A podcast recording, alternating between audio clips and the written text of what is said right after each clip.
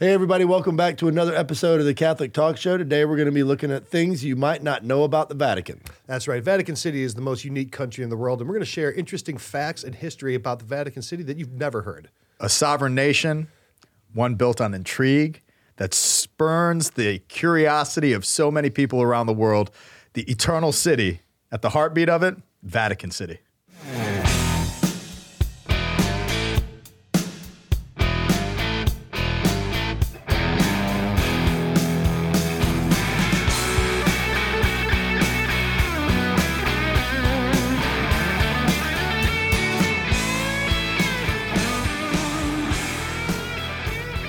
Yeah, let's jump in, boys. I know I've been there a few times and uh, seen a lot of crazy stuff, but I haven't seen it all. That's for sure. Yeah, and it's like the same thing for me. I've I've had the privilege as a missionary of mercy to go to different places within Vatican City.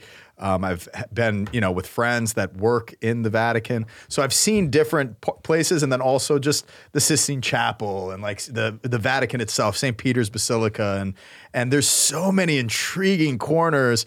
And the more that I continue to immerse myself in the mystery, the more it continues to enrich that sense of curiosity. And I want to know more. I want to go deeper. I want to kind of continue to explore the church at its at its heart. Yeah, this is going to be a real fun episode. Uh, Vatican City, like I said, it's the most unique country in the world. I mean, one of the obvious facts, you know, is that it's the smallest country in the world. I mean, it's about a half a kilometer. You know, that's. I mean, I, I know people who have properties bigger than that, and this is its own country, and probably one of the most important countries in the world as far as diplomacy goes. Um, but I think the first fact that we can get right into and jump right in is, what is it even called? What's the official name of, you know, this place that we're talking about? What do you guys think it is? The Holy See. The Vatican City? You're Say- both kind of right, both kind of The Holy wrong. Roman Empire. See So- the Vatican. So there's the Holy See, there's Vatican City, there's the Vatican. Yeah. They're all different, distinct things. They don't actually all refer to the same thing. So the Holy See, which a lot of people say, oh, that's the actual name, because that's what. and it's rep- not Holy See S E A like in water. Right. It's Holy S E E from sedes, Yeah. which means seat. That's A right. holy seat. So that's how they're represented in like if you were to see them at the uh, United Nations, they'll say the Holy See. Yeah. But that's not the same thing as Vatican City. The Holy See is the administrative body of the Catholic Church. So that is like the government. That's like the ecclesial government. Now, the actual temporal government or the government of the nation is called Vatican City. Ah. So there is there there's a So in a way, we are both correct Yes. and both incorrect at the same time. the Vatican City, the Holy See operates out of Vatican City. Yes. So they're not the same thing. So uh, I didn't actually know the distinction before. No, and I think that's an important distinction to to realize too, and and how the church interacts with the world Yep. in the form of diplomacy, as you were mentioning, and and then how the church operates in her administration um, within is really important too. So let's talk about where the name the Vatican even comes from. Okay? Ah, I like so where the Vatican, Vatican City is built on top of Vatican Hill, right? Which is, you know, everyone always says, well, it's Rome, the city of seven hills. This was not one of the seven hills of Rome. This was at the other side of the Tiber. That's why when they say like you're converting, you're swimming the Tiber. So this and what was- I love about it too is like it's the paganos, man. I mean, like this is like pagan origins. This is people on the outside. This was this was like the second suburbs. Yeah. right? I mean, this was the outside ring of Rome. Because you, when you think of where ancient Rome is, and like where the Colosseum is, Yep. and the Forum, and you know the the uh, the expression of Vittorio Emanuele, like the that that uh, that Yep. birthday cake in Rome, all of that, you know, centered in the center of Rome. That was where it is. So when you when you're there and you walk to where the Vatican is, that's a significant walk. I mean, it's a long walk to get there. I mean, it's it's outside of what is traditionally or was considered Yeah. Rome at Rome's founding. So Vatican Hill was not part of Rome, but the name Vatican comes from a pagan goddess, an Etruscan goddess, not even a Roman goddess, um, named Vaticanus. Okay, and Vaticanus was the goddess of childbirth, and her name originated because in, in ancient archaic Latin, you didn't say Vatican. The V's were W's, right? So it'd been Vatican. Yeah. So the name, yeah. So the name Yeah. would have Well, came I've from, seen like on all the walls, you know, the V. So the name would have came from the sound that babies make when their first sound when they start Mm-hmm. crying. So wah, wah, Vatican, Vaticanus. That's where it came from. So it comes from originally the sound of a baby's cry is where the Ah. name Vatican comes from, according to some you know entomologies, Yeah. That's weird. isn't it? Mind blowing. I would say so. Huh.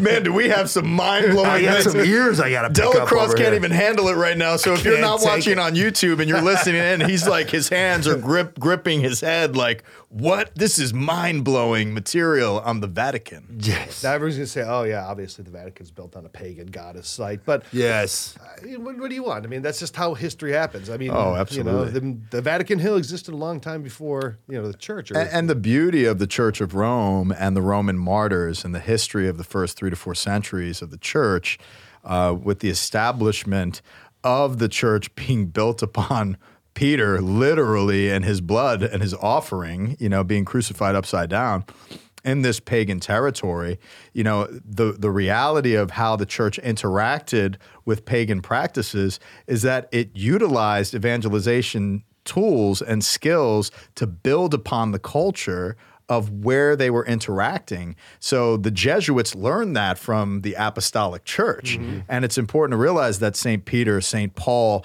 and the apostolic college went out to all nations and proclaiming the gospel and elevating people's minds, hearts, and souls from the culture of what they were exposed to to a greater revelation. now, here's another fun fact: the Vatican City has the world's highest population of consumers of alcohol, I am not shocked by that. The and it's not because highest- Tetlow lives there. it's because of mass. It's because of mass. they consume more wine than any nation in the world per capita. Wow. Look at that. Now, uh, there's a lot of Per things- capita. Per capita. But that's, be- again because of mass. right? Exactly, yeah. But there's a lot of statistical anomalies. Like they have the highest pope per square mile of anyone in the world. um, they have the highest crime rate in the world Mm. because I mean, there's only 450 citizens, but there's thousands of crimes every year. So the highest per capita crime rate. Mm. Um, lots of things. They've got the highest. Um, Crime rate that happens not by her subjects, but by inside the Inside the borders, confines of the borders. and most of it's like pickpockets, Yeah, for sure. jaywalking, Yeah. Uh, Yeah. you know, things like that. Yeah. And they probably have the most uh, religious stores per capita. Do you know there's not a ton of religious stores in Vatican City? There's a few, but just outside. all you outside. It's per capita, bro. I don't know, That's man. all you need. There's a, They have more museum space per capita. that's probably true. I bet. I bet you that's true. Yeah, I bet- yeah. The Vatican Museum No is doubt. massive. They no probably doubt. have the most, the highest cassock per square mile Mm-hmm. radius. You know, I mean, I'm sure there's a lot of things that they have, but like a lot of statistical anomalies because of just the size of the Yeah. country. we could have a whole show on that. Sacred space, you know, per, capita. yeah. Linguini. Without a doubt. They probably- Linguini per capita. They probably have the most per capita records per capita.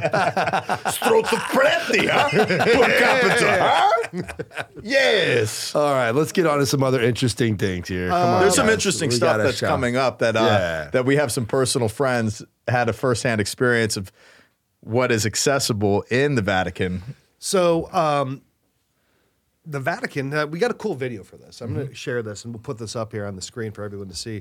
But the Vatican was built because again, Vatican was built outside of Rome. So this is like, you know, a lot of sports stadiums are they're not like they're in Foxborough or they're in Richfield. They're not in Cleveland or Boston. They're in Orchard Park, not Or like Buffalo. Philly, like outside of the city, like Right. on the way. Yeah. So the Vatican was home to a racetrack. The Va- I mean, Vatican City was built on top of a race track. It's racetrack. like Waycross, Georgia. Waycross, Georgia.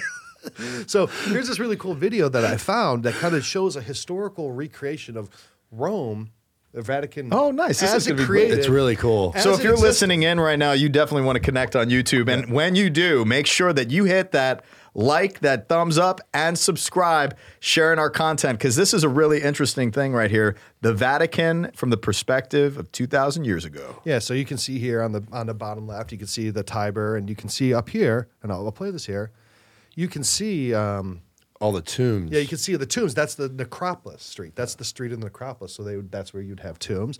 And then there's the racetrack, and you can see right there the obelisk, right in the middle of the racetrack, that still exists in St. Peter's Square to this day. Um, but then when they were doing the persecutions, they were having executions inside this racetrack, and right there at that obelisk is where Peter was crucified. Now this is the first rendering of St. Peter's Basilica. Right. And uh, this is a gorgeous cruciform parish with the Romanesque architecture and the facade, Mm-hmm. courtyarding in the in the middle, and then the steps and the cascading steps that go Bell up. tower. Yeah, the bell tower is beautiful. It's still there, that bell tower? They have they have this rendering uh, beautifully in in um, the access point to go underneath the Vatican and to address the necropolis like Yep. you were showing. You can actually walk underneath St. Peter's Basilica and the excavations that were done in the 20th century, and uh, and see firsthand that kind of roadway. Um, and to to the to the location where his remains are. Me- I think it's what's fi- interesting about this is they're, called built- the they're Scavi tour. building they're they're building this church literally in In the ruin. in yeah in the Yeah. ruin of Well, that. in the in the ancient world, they never removed what was below it. They would just Fill it on backfill top it of it, because yeah. they didn't have like you know dump trucks backhoes and dump yeah. trucks. They would just infill it with dirt. Yeah. So and, and it's really cool because even Rome is like that. You can go underneath and Mm-hmm. excavate. And that's how they can typically tell where something is from based on the layers. Mm-hmm. So I, I actually rewound it a little bit here. So you can see how now this is, you know, where the circus had kind of fallen into disrepair. But you can see the small little white building to the top, right? Yeah. That's the original shrine of St. Peter, Mm-hmm. right? These were all necropolis. It was a graveyard. And you can see they just basically dragged his body a couple hundred yards and plunked him in there. Well, he's in the tomb with all the other tombs. Right, so but that this, would make this sense. white one right here, Right. That was the original St. Peter's, and that structure is still Mm. exists directly below the art of the um, altar. It looks Vatican. familiar now. And and you have accessibility to it through the Clementine Chapel, which is just a beautiful, intimate chapel. And you could see some of the pieces of this shrine that you have here, uh, this in the necropoli. And and the neat thing too is like as you as you approach his resting place, you see all of these Christian graffitis and of the, of the Catholics of, of the first several centuries burying their loved ones close as close as they can to St. Peter. Yeah, and this building right here had the inscription Petros Ini. Mm-hmm. Peter is here. So then I'll, I'll hit play again and show the progression. So now you can see that they built, Constantine built this big basilica, and that little smaller mausoleum is now encompassed within there. And you can see how it's built right on top of the Yeah. on, on top of the ruins of that mm-hmm. track, right? And then as time progresses, you can see that's what we kind of look like today, mm-hmm. right? Can you go back to the one before, and then and then where's the obelisk here? So they moved the obelisk. okay, Now they moved the obelisk from where it used to be in the center, in the center. and they moved it over to here. But there's still a small building over here, which is the it shows the site of the original execution. I execution. remember. I remember seeing that. It's like a little cupola. Yeah, and Yeah. i- if you just if you kind of conne- uh, if you're following the left hand side of um, the columns. the columns here, and you go all the way back to where the transept on on the left of the of St. Peter's Basilica, it's in between there and the Yep. columns. Yeah. right before you go on that tour to go see his bones. Yep. But it's pretty cool just to see how that the city built up over top Yeah. of it. So, you know, from the first century to Oh, this is cool how they did the progression. I love this video. Yeah, isn't this real? I mean, th- What a good find. Uh, that's really neat. yep. So, very cool. You know, And I'm proud to be a Catholic. well, it's interesting that you say that. You start singing something like that, Yeah. and you're being all patriotic, Yeah, man. right? And when are we typically patriotic? July Fourth, right? Mm-hmm. What you know? What the Vatican's July Fourth is for them? When would that be? What's be? their May, Independence it's in Day? May, right? No. February 11th is their hmm. Independence Day. February 11th, 1929 is when hmm. the Vatican City was founded in the Lateran Treaty. Excellent. So February 11th, which is the feast of Our Lady of um, Lourdes, you know, What is ah. the what is the interest of the church in becoming a state in that regard? Well, th- that happened. That was called the Roman question, okay? Because the the Pope had controlled almost all of Italy for a thousand years or longer. But then, you know, after the Enlightenment, after the invasion of Napoleon, there became a nationalist unification movement. That's why you have the tricolore flag of, of mm-hmm. Italy, and they made it one country under under the king, right? Well, what do you do about the Pope, right? The Pope still kind of controlled Rome. And the Pope's like, we're not giving this up. So there's a big standoff because the Pope could just say, hey, everyone in this country is Catholic. And if you mess with me, I'm just going to tell them to, you know, can't support this person anymore. So they had a standoff. So that was a big political question forever and ever because the Pope cannot be subject to a government. Mm-hmm. I mean, you can't say, well, the, the prime minister of this country can control the pope and the pope is a citizen of some other country that's that's not good for the ecclesial government of, of the church. I mean that's what we had during like the, the reign of the byzantine emperors right? Where the pope it was like caesaropapism where the emperor had to ratify the pope. That's that's bad for the faith. So they eventually came to this agreement where okay we're taking the rest of rome right? You're going to get to keep this little tiny amount of land, but it's completely independent and you are not the subject of any king or government. And that's really what it's for, so that they can maintain their own independence. Excellent. So it only went on for a thousand years, and then Yeah, finally it was a few just got signed. I'm still I'm still looking for the restoration of the papal states. I think it's time. uh, it's only been like 150 You are a years. patriot, my friend. You I are am. a patriot. And you know why? You know how I know I'm a patriot? Because I have this song playing in my heart. You know what this song is? This is the national anthem of the Vatican. Let's play it. Did you? Yeah. So the national anthem of the Vatican is called the Hymnus Modus Militaris Pontificalis. of course, it's in Latin. Of, well, of course, that's the official language. And that's uh, known as the Papal March. So this is, you know, when we're wearing our Vatican shorts and setting off, setting off fireworks and eating pasta, you know, On February 11th, on February 11th for the Vatican uh, Independence Day. This is what we're going to. we're all going to stand at attention. Can we put our hands in our hearts? So the lyrics basically are O Rome, immortal of martyrs and saints, O immortal Rome, accept our praises. Glory in the heavens to God our Lord, and peace to men who love Christ. To you we come, angelic pastor. In you we see the gentle Redeemer, the holy heir of the true and holy faith, comfort and refuge of those who believe and fight. Force and terror will not prevail, prevail, but truth and love will reign.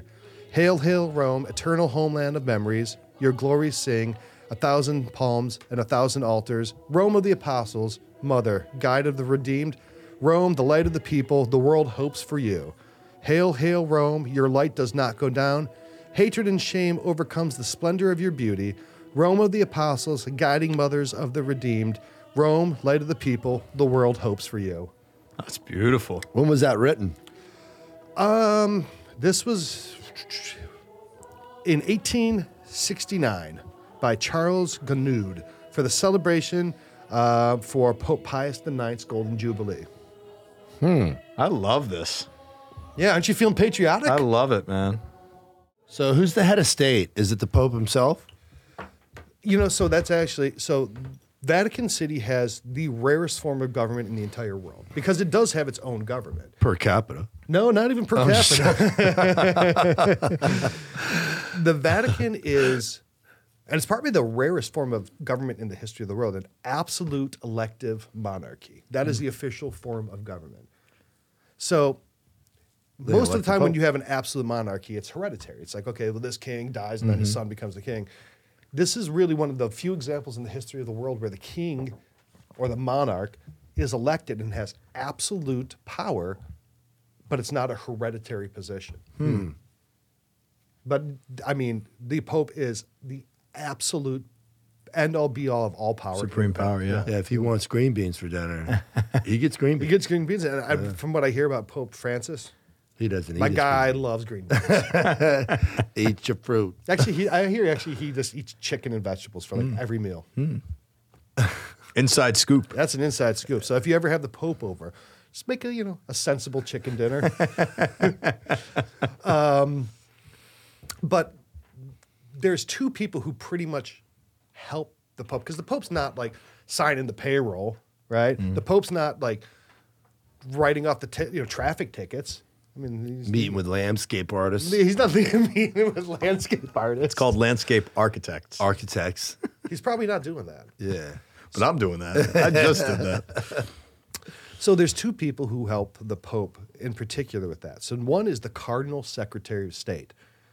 That is basically the Prime Minister of the Vatican. That's the mm-hmm. person who, look, He's got absolute power when the Pope is not absolute powering. no, he's the one who's making all the connections with other governments. So look, if, Oh. if someone from the United States wants to call Vatican, They they, call the. Secretary of State, hmm. right? And what you're what you're talking about is like the sede vacante when when the seat is vacant, and you know they need to enter into the electoral process. That's when the tribunal of the Holy Father remains operative in his name to exercise the roles and the responsibilities. That would be the Camerlengo. Mm-hmm.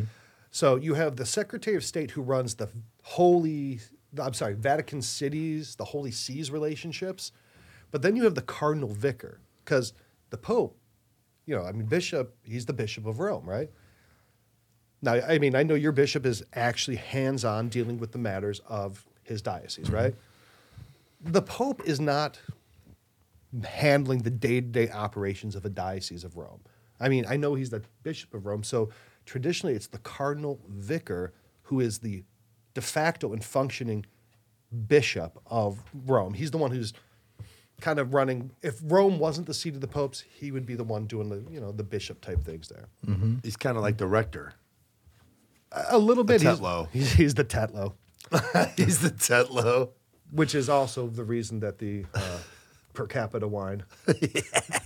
So speaking of our boy Father Tetlow and his appreciation for wine, He doesn't um, drink a lot, but he drinks good wine. he, he has good he has good taste. He has good taste, and he's got good friends that that, that help him along the way. But you know the the sense of wine and the quality of wine. You know, I, I remember going to Cana, and I was so excited to to go to the place where Jesus transformed water into wine.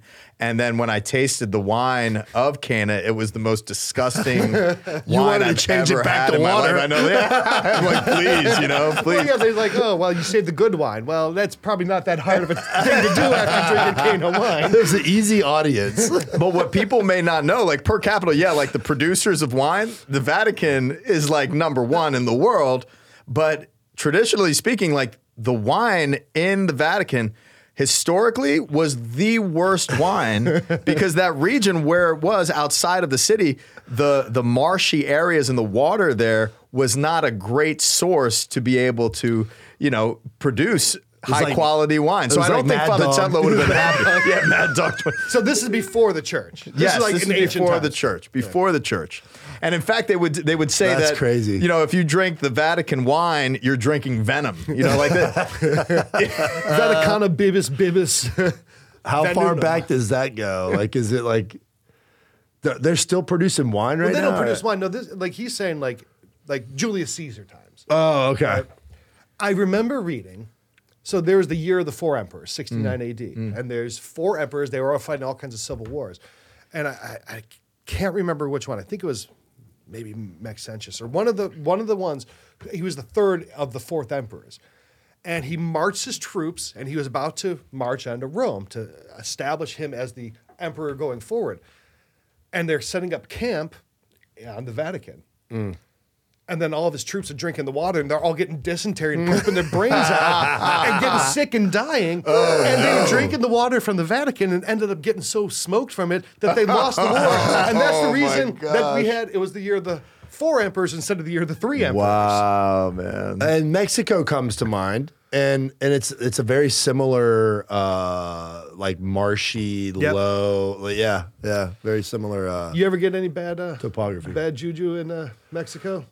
No, I, you know, when we got back from that Fatima trip, I got sick, but I think it was a virus that I had. It wasn't From uh, Fatima or Mexico? I'm sorry, Mexico. Excuse me. Yeah, yeah, I brought back. home. I brought home. Um, I think we all did. We all got sick. well, I brought home COVID as a souvenir from Mexico. Yeah, and I just think I think a lot of it's just In travel. airports, yeah. Travel's like the thing that. Well, that I think I got you. it in Chicago actually. Really? Because I spent a lo- long layover there, packed shoulder to shoulder. Wow. No, the blessing. Like I've I've been to um I've been to Mexico a number of times and to Mexico City and and some of the border towns and stuff and and um the like I thank God like I haven't I have never been sick. The food has been absolutely delicious, and you know from the group that we traveled with on great. pilgrimage, like everybody was blown away how excellent and high quality the food was. But you also don't want to go to some street taco place where Mm. maybe the meat that they're using has been like sitting out for a long time. You know, Yeah, we passed by some people that were literally like out in the middle of the street. Yeah. and they're just like Yep. on some like in the middle of highways, like where there's like ten lanes of. You Well, know. that, that was our favorite. That was my favorite place to eat in Mexico. Was that place in the Under the overpass. That yeah. is the best spot. Those street favorite place to eat in tacos. Oh my gosh. So So anyway, anyway, real quick, a really funny quote. There's a first century Roman poet, uh, Martial, and he wrote that there was a practice of kind of stretching your wine, right? So you'd get your really good Falernian wine, mm. right? That was your expensive stuff. But when you have guests over, you don't want them drinking all your good booze and pouring it on the table. with wasabi peas, right? You don't want them to do that. So you set out the less good stuff, right? Because it's exactly what Ryan Delacroix or, or, or you mix it, right? Or you take That's why he brought the Boone's Farm out. you take- ah, I'm getting it. you it take your good booze, you mix it with your bad booze, and then you have a decent booze, and that's what you give to your guests. And this poet You're wrote, welcome, Ryan. Now, this poet wrote, "Your guest, your dinner guests might deserve it." But such a good wine as Falernian wine did not deserve to die by being mixed with Vatican wine. so your guests deserve it, but Mm. That's the wine didn't deserve it. That's excellent. so remember that next time Delacrosse is drinking all your uh, Woodford. now these now these are these are uh, fascinating facts about the Vatican and the history of the Vatican and the production of wine. You know, now in in that Roman territory, if you ever get a chance to go on pilgrimage to Rome, make sure you go to Frascati and have their wine and enjoy the beautiful mountainous region just outside of the city. And there is some quality vintages uh, that I've been introduced to over the years, and even just being in the Eternal City and enjoying the beautiful sights and and and sacred spaces, and stopping in at a cafe and having even you know prepared wine by the by the owner of that restaurant, and it's like house wine, but it's the most delicious stuff that you could ever enjoy. So big shout out to our winemakers in Rome today. You've kind of turned the you've turned the you Well, know Rome the was corner fine, here. just the Vatican. fine. the Vatican Yeah. stuff. eh? The food in Rome is fantastic. But you know, talking about fascinating things that are in the Vatican that people may not know. So a couple of our friends, Father Mike Nixon and Father Tim Holita, I think Father Kevin McEwen was with them as well. Uh, they kind of kind of went into an area of the Vatican that they did not have uh, access to, and and they shouldn't have gone. Were they still seminarians? They were, priests? I believe, they may have been like transitional deacons or Right. you know young, uh, like in the seminary for sure. And uh, but they they make their way through this area and they're just like they're bolting and they're like trying to like see as much stuff as they can, and and they you know they're kind of caught. So Did then they pull out Timmy, Costanza and poop in the post, purple, personal and bathroom? this is all this is all this is all from memory. But then like Tim sees an ATM, so he just like runs up to the ATM and he's like, you know, trying to put in his car, like he's trying to do something. So they're all gathered around the ATM, and then the Swiss guard comes over and they're like. Come on, let's go. He's like, no, I'm just trying to get, you know, just trying to get some money. You know, Tim, you know, Tim, Timmy. yeah. So, but something that he said was like, you know, he went up to it and all everything on the screen was in Latin. The the ATM. I've been to a Latin ATM in So cool. the Vatican. I, So cool. I, I was just like, this is neat. Right? I have no idea what's How going on. How much money did you transfer to someone else? oh my gosh! Uh, so the, the ATMs are in Latin? There, there are ATMs in the Vatican. And you can't translate it to English either. it's just in Latin. Really? Yeah, mine was. Okay, well, that's got to Yeah. make some traditionalists happy. yeah. Like, I, I don't agree with Pope Francis, but when I go there, I sure do love the ATMs. and, the, and the unfortunate thing is, a lot of those tradi- traditionalists will never be able to figure out how to get money because they don't know how to read Latin. right? I can't imagine trying to get money out. And imagine trying to do a conversion of dollars to euros in Latin. I don't think it's going to happen. Uh. I mean, like, like, cool, and I get my money out, and I took out like three bucks. You know, Mm, yeah. something stupid. That's so funny. That's pretty cool. Um, so you you've both been there, and you know the big walls they got. Going Oh around the yeah, city, right? it's so impressive. The walls of the Vatican are amazing, and how high they are, and seeing them from a distance, you know, and coming through residential areas, and then you come up to the wall. It's a very striking and moving, Yeah. defensive. Uh, and that's their that's their border too, Yeah. right? And that, that wall, like that's where it ends. exactly, Yeah. exactly. Yeah, those, those are called the Leonine Walls. And you're right, that does make up the border of Vatican City, the actual political entity, for the most part. There's some mm-hmm. areas where they're a little bit different. But those walls go back to 852.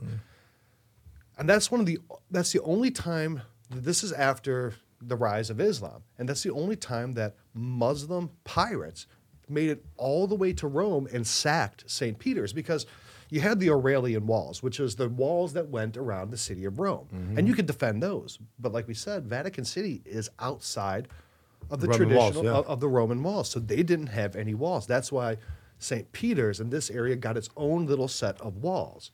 And that's why it kind of developed as a very separate district. You had Rome proper, then you had the Vatican inside these own these own specific Leonine walls. So it goes back, their border, although set by the Lateran Treaty of 1929, goes back all the way to um, the, the Pope had Pope Leo IV building these walls in protection against Muslim pirates. You know what uh, protects you from pirates? A sword? Not only a wall, but prayer. It does. Prayer protects you from the piracy of demonic activity in your life. And Tell me more, my laddie. if you want to know more how to protect yourself Aye, I from do, ye Captain. pirates, I think you need to pray more. With the peg leg. When you pray, listen, one of the gifts of the Holy Spirit is Pirates. to be fortified, the fortification of fortitude, right? To be fortified and walled up spiritually. strength. Fortitude is strength. Fuerza. And you need to have strong borders in your life. And I know one app that can fortify your prayer life. Pirate Battles Online. Not that one, but that sounds pretty interesting and I bet you Howard plays that. He's a nerd like that. He's probably playing it right now over there. Howard, get off of Pirates Online. and pull down your eye patch. you know, but that is the number one Catholic app in the App Store, and that is Hallow. That's right. Hallow is a fantastic app. Yes. And I know Hallow loves our advertisements for them because they're so professional and polished. Yeah. But if you go to CatholicTalkShow.com forward slash Hallow, you can try out the world's number one Catholic prayer app absolutely free. And this app has so many amazing features Rosary and um, Divine Mercy Chaplet and all sorts of.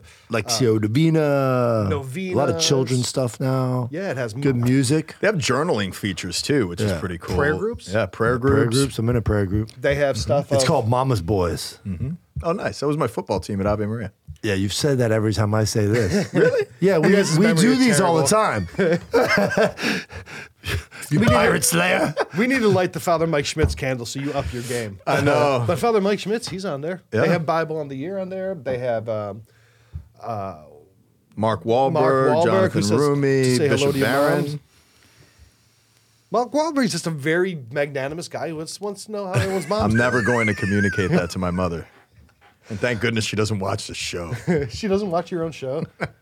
She's like, "Oh, Richie, I Sorry, love your Mom. show. It's real nice. We're gonna put it right up on the fridge here." uh, yeah, it's got so many great things. I, over a billion prayers have been prayed through this app. I mean, they have sleep aids, they have the Bible, they have uh, reflections, they have things to prepare you for mass, they have novenas, they have books.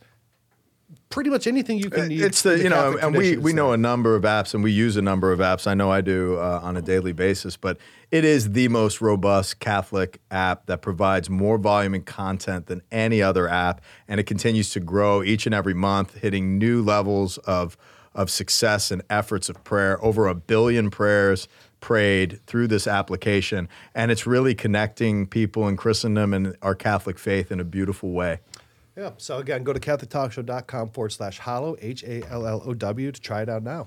hallow.com Pirateslayer.com. So, uh, two more facts, you know, that I think are absolutely about Rome, about Vatican. So everyone thinks, okay, where does the Pope live? What's the Pope's church? It's St. Peter's. That's not actually true. And that's not where the Pope lived for almost all of history. For most of history, the Pope lived in St. John Lateran, not the Vatican, not St. Peter's, um, up until, so like from the time of Constantine. Constantine. Constantine killed one of his enemies, married his enemy's sister, and then was inherited this property. I'm sorry, that's just how history works. Right? like you, you, you kill your enemy, marry his sister, now you got a big property, and then you're like, well, I don't want to keep this because I mean, I, my wife's kind of mad that I killed her brother, whatever. I'm just going to give it to the Pope. It's off my hands. So that's how the popes got their first center of operations, which is St. John Lateran, which comes from the Lateran family, which is, you know, Constantine was killing and marrying into. The Lateran Palace. the Lateran Palace. So the popes lived there all the way up until 1300s, uh, when they decided to cheese out and move over to Avignon, right? And they're like they're living in France. That was weird. So they lived. They were in the popes were in Avignon for about 70 years, right? Until what, what was the Saint um, Catherine of Siena told the pope, Confronted the Pope. Oh, it wasn't Teresa. Epic. It was. It was uh, Catherine of Siena. yeah, and she's like, you know, hey, Pope, time to go back to Rome. You're the bishop of Rome, but you live in France, mm-hmm. dude. Not not cool. He's like, yeah, I like the linguine butter over here. Yeah, it's better wine. Vatican wine, it sucks. no good. Come on, Catherine. Oh, No, leave me co- alone. Come on, what's a, what's a pope got to do to get a good glass of wine? Right? I got to move to Avignon. well, you know, like and and France in that in that period of time was just so generative in Oh, yeah. respect to the reform of the church and liturgical reform and really the arts and the expression of the arts that came out of uh, liturgical practices was inspiring worldwide reach uh, from France. So the the influences of France in this time of history was massive. they were the center of power in the world, Yeah. and basically the popes were almost kind of the puppet of the French king in the Yeah, period. yeah. But then Catherine of Siena, who's just totally Mm. tough, awesome, just says, "I don't care what the king or the pope says. Do what you got to do. I don't care if you don't like the wine. Go back." So they go back to Rome, the Pope, and the Vatican. I'm sorry, the Lateran Palace is it's a wreck, dude. There's squatters. There is even rumors that wolves were just like digging up the catacombs and walking around with bones of saints and stuff. yeah, because like, That's 'cause crazy. they- My they- mouth they- is like wide open right they now. just Like what? completely abandoned it. Yeah. Oh, Lord have you had, mercy, You had I've the, never heard you had that the lupus, the lupus of Rome. You know, it's probably Ramus and Remulus's like great aunts, No. right? Just chewing bones from the catacombs, walking around, right? Mm. So like, well, the Pope's like, like, I got to live in this absolute ramshackle Squalor. flop house in squalor with bad wine. I ain't doing it. I'm not doing it. I'm the Pope. I don't got to do it. Hey, you got any places over Hey, there? what's- St. Peter's? So, look, look, you know, Oh. I- but they got over in the suburbs. Oh, that's right. They got St. Peter's. You know what? I'm going to move over there. so that's really how the Pope ended up living in St. Peter's instead of Lateran. But the Lateran is still the Pope's cathedral. Mm-hmm. So that's where the Pope's chair, the sede, is in St. John Lateran. Mm. But, you know, the wine and the digs are nicer at the Vatican. So what, what can you do? But now St. John Lateran is basically the museum of the Papal States. and and still highly uh, practiced in the in the liturgical traditions of the Holy Father. Uh, you know, presiding over important liturgies like Corpus Christi, for example, Yep. and the traditions of procession with the Blessed Sacrament and adoration from St. John Lateran to Santa Maria Maggiore. So, you know, there is still the function of the the pastoral nature of the Pope um, in lit- lit- liturgical practice, is still from the heart of where it all began. the four churches, or is it mm-hmm. the four papal churches of mm-hmm. Rome? So it's St. Peter's out, or St. Paul's outside the wall, St. Peter, St. Mary Major, mm-hmm. and St. John. Those are the four papal basilica. Yep, the major, yeah, major basilicas. Co-cathedrals. Is that what it's like? I don't know. We have a co-cathedral in Houston. Yeah, you do. Houston. Galveston, Houston. Well, Yeah. the, dude, the Bishop of Galveston, he's just like Galveston. Technically, you guys have, son of like- man, I'm going to Houston. I'm like I can go to Bucks West after mass, or I can cruise up to Houston and get a good meal. Right? I've been to good to have Galveston. options. right? Bucks West. I'm the Bishop of Galveston. Galveston, nice, nice sea. Oh, crap. Well, let's go to. Well, we're Galveston, Houston, Galveston, Houston. I don't know, somewhere else nice. Yeah. At least they gave the primacy of that to to Galveston. Their you know the tradition. Well, and that's the history. Yeah, the history of it, and and really that was that city before what was it was the major hurricane in the 30s or something like Yeah. that. uh, early 1900s. Uh, it, it, yeah, it was one of the it biggest cities in the in the country. Yeah, at the time. Yeah. And then it makes a ton of sense that everybody moved, every you know Yeah. everything moved north. So that's Yeah, why people chose to live in Houston because the weather sucks there. Yeah, it's bad. Yeah, it's a swamp. Well, now it is. But in It's- Gal- it's in like Galveston, Florida, it's- bad for three months out of I- the year. exactly. Yeah, it's it's nice. it's nice, It's nice for you know some of the year. That's and- what I mean. Yeah. Yeah. Yeah, you wouldn't build a It's a city there bayou. unless you needed to. It's a bayou. We have levees and all that kind of stuff. All right. So the last last cool thing about Vatican City, Vatican City has its own sports leagues, right? They have their own sports franchises. That's so cool. Yeah. So I want a jersey. Is it basketball? unfortunately, no. It's not baseball or football. Well, it's football. Technically, it's European Soccer. rules football. Okay. It's soccer. Yeah. They is it a private, private like intramural thing? No, it's it called like it's a- called the Vatican City something. The the Vatican City Championship League, and there's eight teams, and the official team of Vatican City is the uh, FC Guardia. Wow. Well, they've they've they've got more soccer teams per capita than any country in the world. I no no Yeah. per capita per capita. I'm sure they do. Yeah, Yeah, right. There's another. Because I mean, with with 450 people, and eight teams. like yeah, like it's like you're either wearing a cassock or you're you're walking around in soccer trunks. You know, like I mean, look, only two things come from Vatican City, and I don't see you in a cassock. so can they participate in the World Cup? I don't think No. they're good enough. They probably could. Why why would they not give like diplomatic rights to Catholics who are outstanding superstars in soccer? that would be cool. and then They could and extend then that really build up wanted like a team to compete. Yeah. And wouldn't that I'd be watch cool? soccer. Yeah. Yeah. I would watch that. Yeah, Look, if there was an official Vatican team, psh, the, it, com- if I'd the be all- Vatican I'd buy was, some if the. Vatican was in the Olympics, That would be awesome. psh, come on, that would be. We should do that, man. it's- The yeah, Vatican, yeah. Poor we'd have those showing. little vuvuzelas. Patriotic song. Yeah, this is this is great. Yeah, but the, uh, the Vatican City's football team, FC Guardia, Yeah.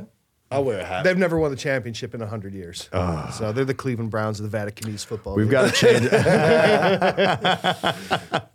Uh, but you know, I've said this before in another episode when I was Pope Athanasius the Hammer.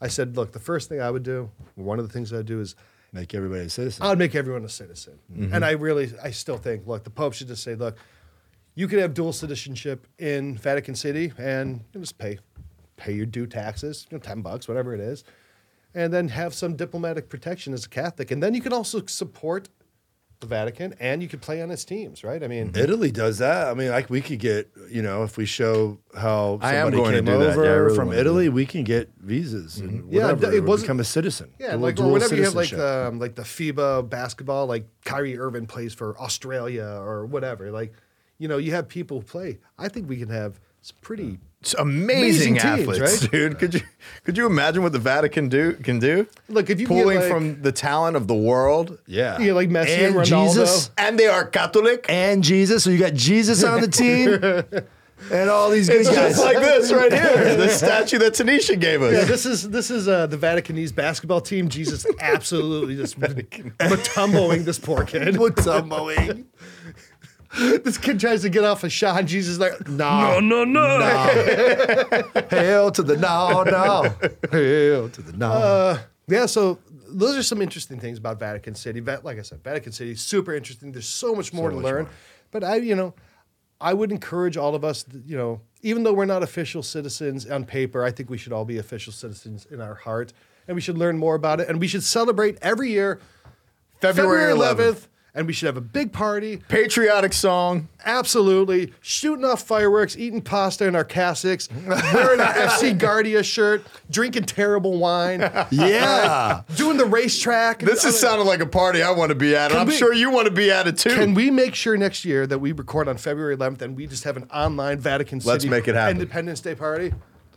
Hey Siri, remind me on February 11th to party. Sorry, you already have three reminders to party on that day. so it is a party atmosphere every time here at the Catholic Talk Show. We have a lot of fun, and we're so happy that you connect with us each week to celebrate the joys of our faith and to share some intriguing materials just like this show.